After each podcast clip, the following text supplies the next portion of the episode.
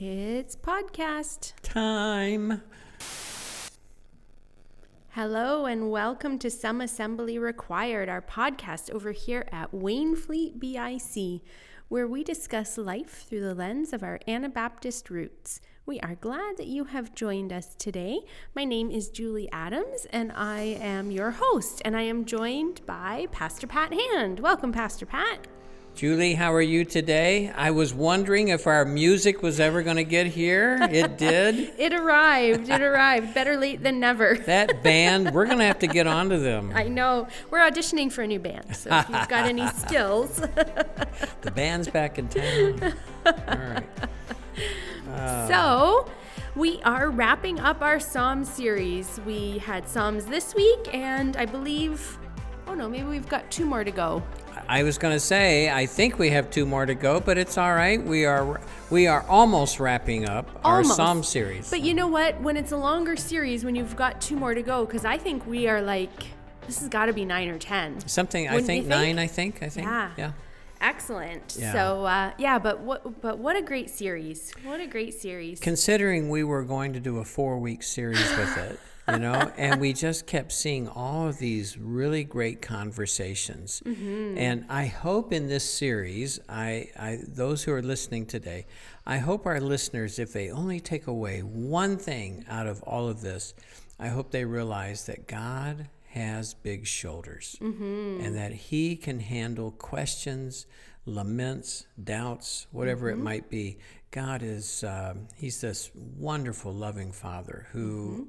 He, he just he walks with us you know it, it's neat to see the parallel between this series and like what's going on. Um, I want to say in the real world, but you know what I mean. Mm-hmm. Yeah, like outside, current in the current right? world, like our communication with other people has been seriously impacted. for sure and uh, yeah, we're finding new ways to communicate. You know, Mm-hmm. um, uh, there are a lot of people that are using Zoom for the first time, or Mm-hmm. they're back to the telephone when they didn't used to make too many telephone Right, calls. And right.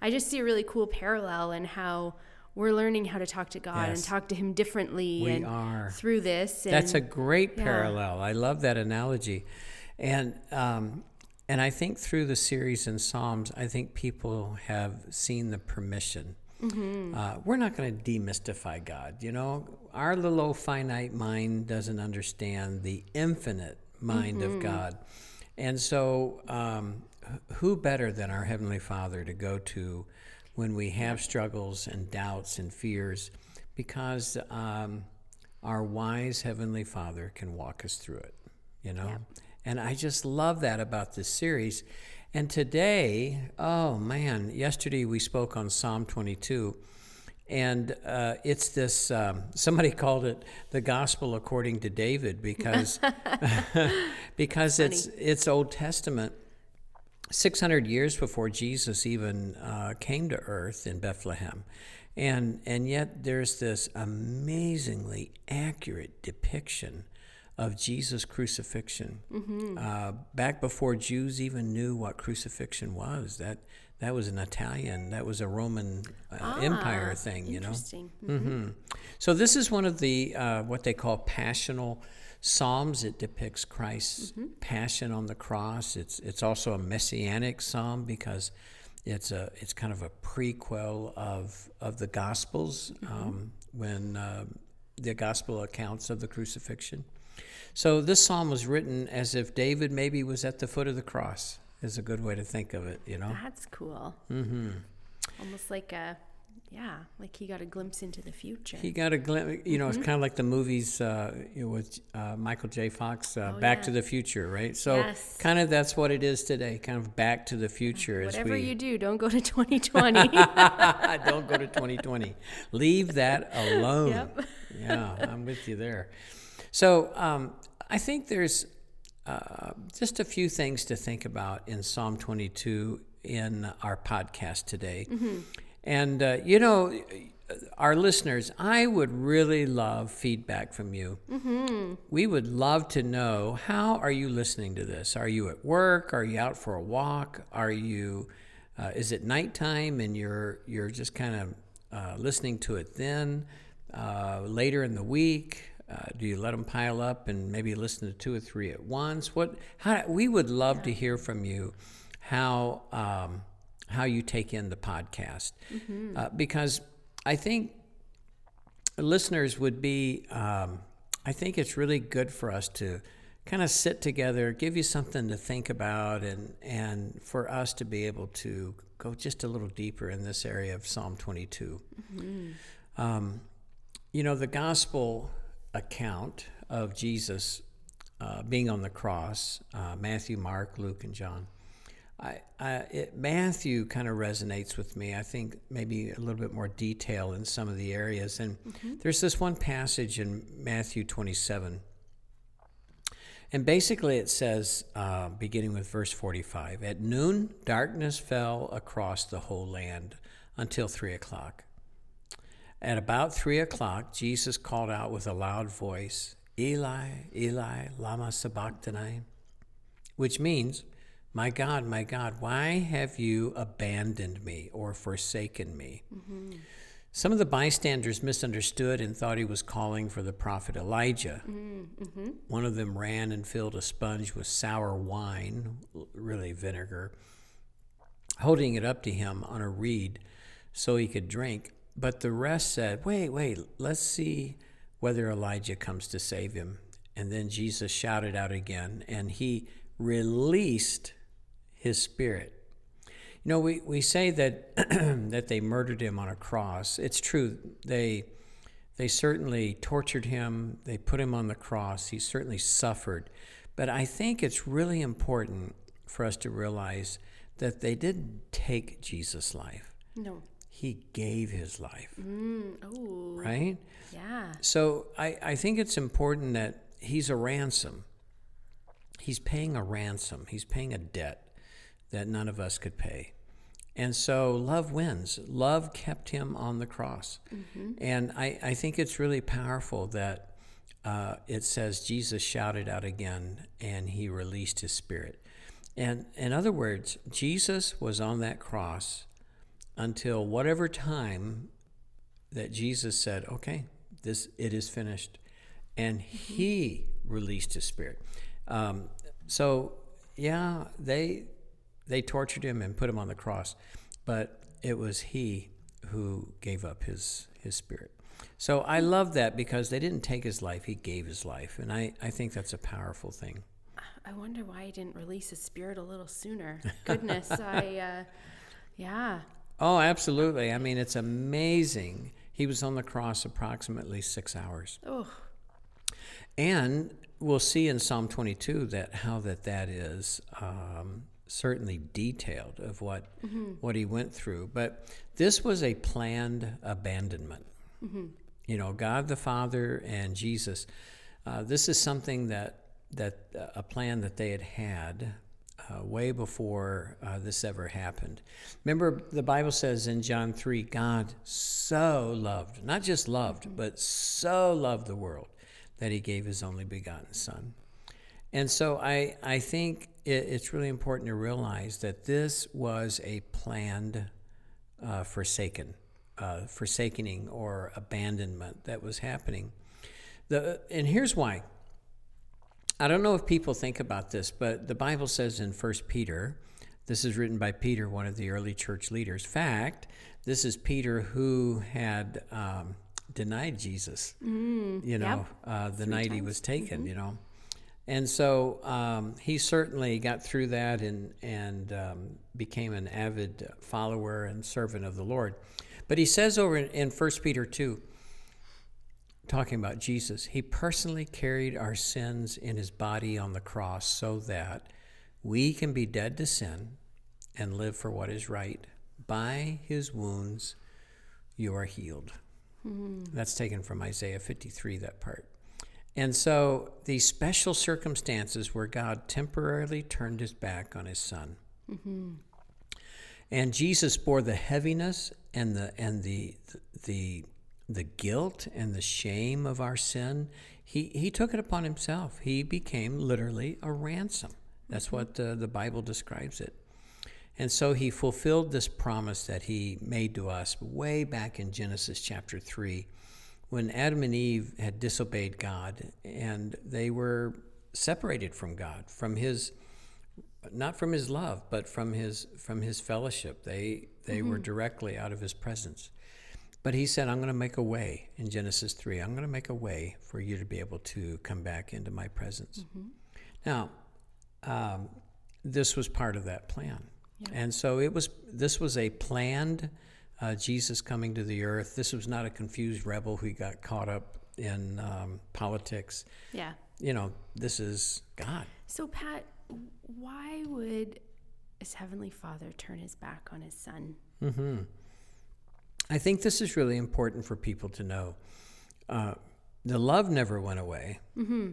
This was a temporary uh, uh, abandonment but th- there is the point that needs to be made that Jesus became sin for us who knew no sin, mm, you know?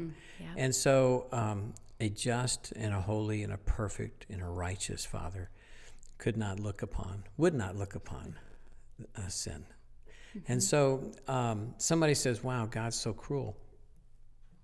No, this was a planned abandonment by the Father and the Son to make this happen and to yeah. see it come about in the way that you and I may not understand, but it came about in a way that uh, God the Father said it had to take place yep. for the ransom to be what it was. Do you ever wonder if Jesus up there thought, What have I gotten myself into?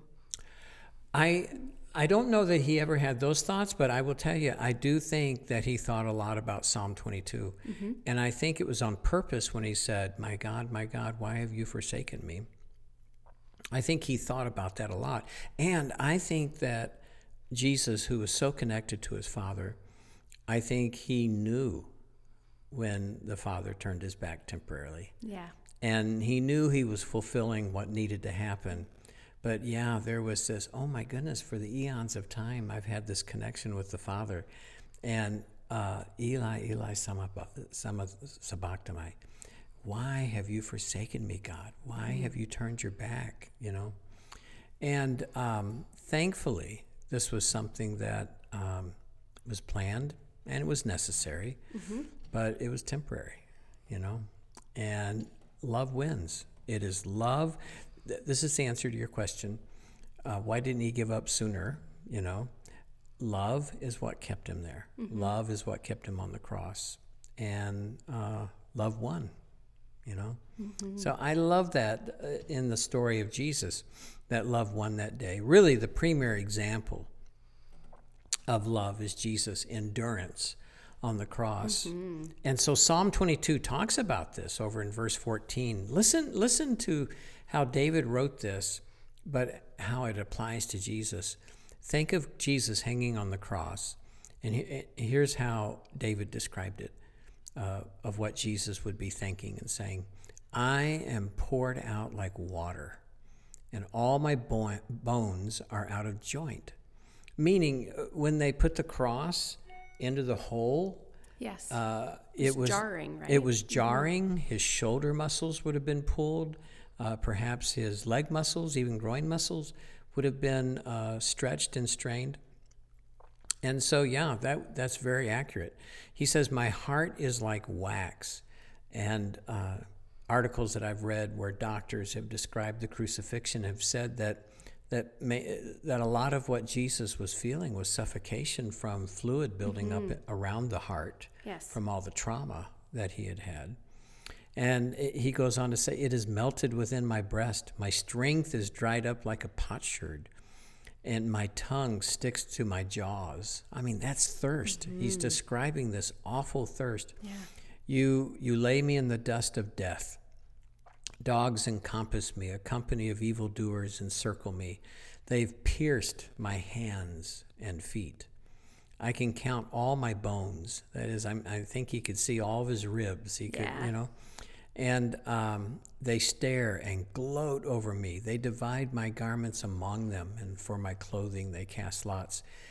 All of this and more is described in the Gospels in the New Testament. Mm-hmm. And so um, I think David really captures the thirst of a dying man. That is, his tongue was stuck to the roof of his mouth and oh, so yeah. forth. And so um, I love this.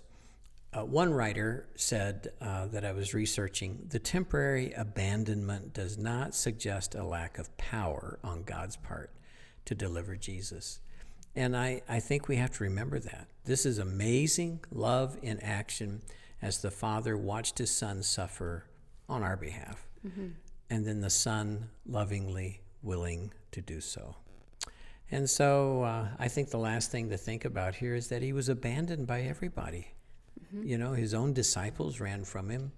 His followers, they they deserted him. Some of them were crying, "Crucify him!" Mm-hmm. And um, and then here he is, all the soldiers that are mocking him, and the religious leaders that are telling him, mocking him to call on God, and and his own family is is probably kept at length from him, and and he's he's on the cross for six hours. He's naked. He's in the Judean heat and sun. Wow, it's just an amazing, miserable. brutal, yeah, brutal, oh. agonizing torture. And so, this abandonment that Jesus suffered uh, from his betrayal, and then from from all these other things that were going on, um, I just think that it reminds us of his broken body and his blood that was shed for us. Uh, communion yesterday, uh, mm-hmm. it was just perfect to have communion together where that bread and that juice, they're not the, the body of Jesus or the blood of Jesus, but they are representative of it. Mm-hmm. And so, looking at Psalm 22, I hope we look at it in a different way as we think about what Jesus uh, suffered and went through on our behalf. And that love wins because he stayed on the cross until um, until he was ready to go. Mm-hmm. And then number two, love wins because he resurrected three yes. days later. Mm-hmm. You know, so I, I, get it. Somebody listening to this is going, "Wow, what a fairy tale!"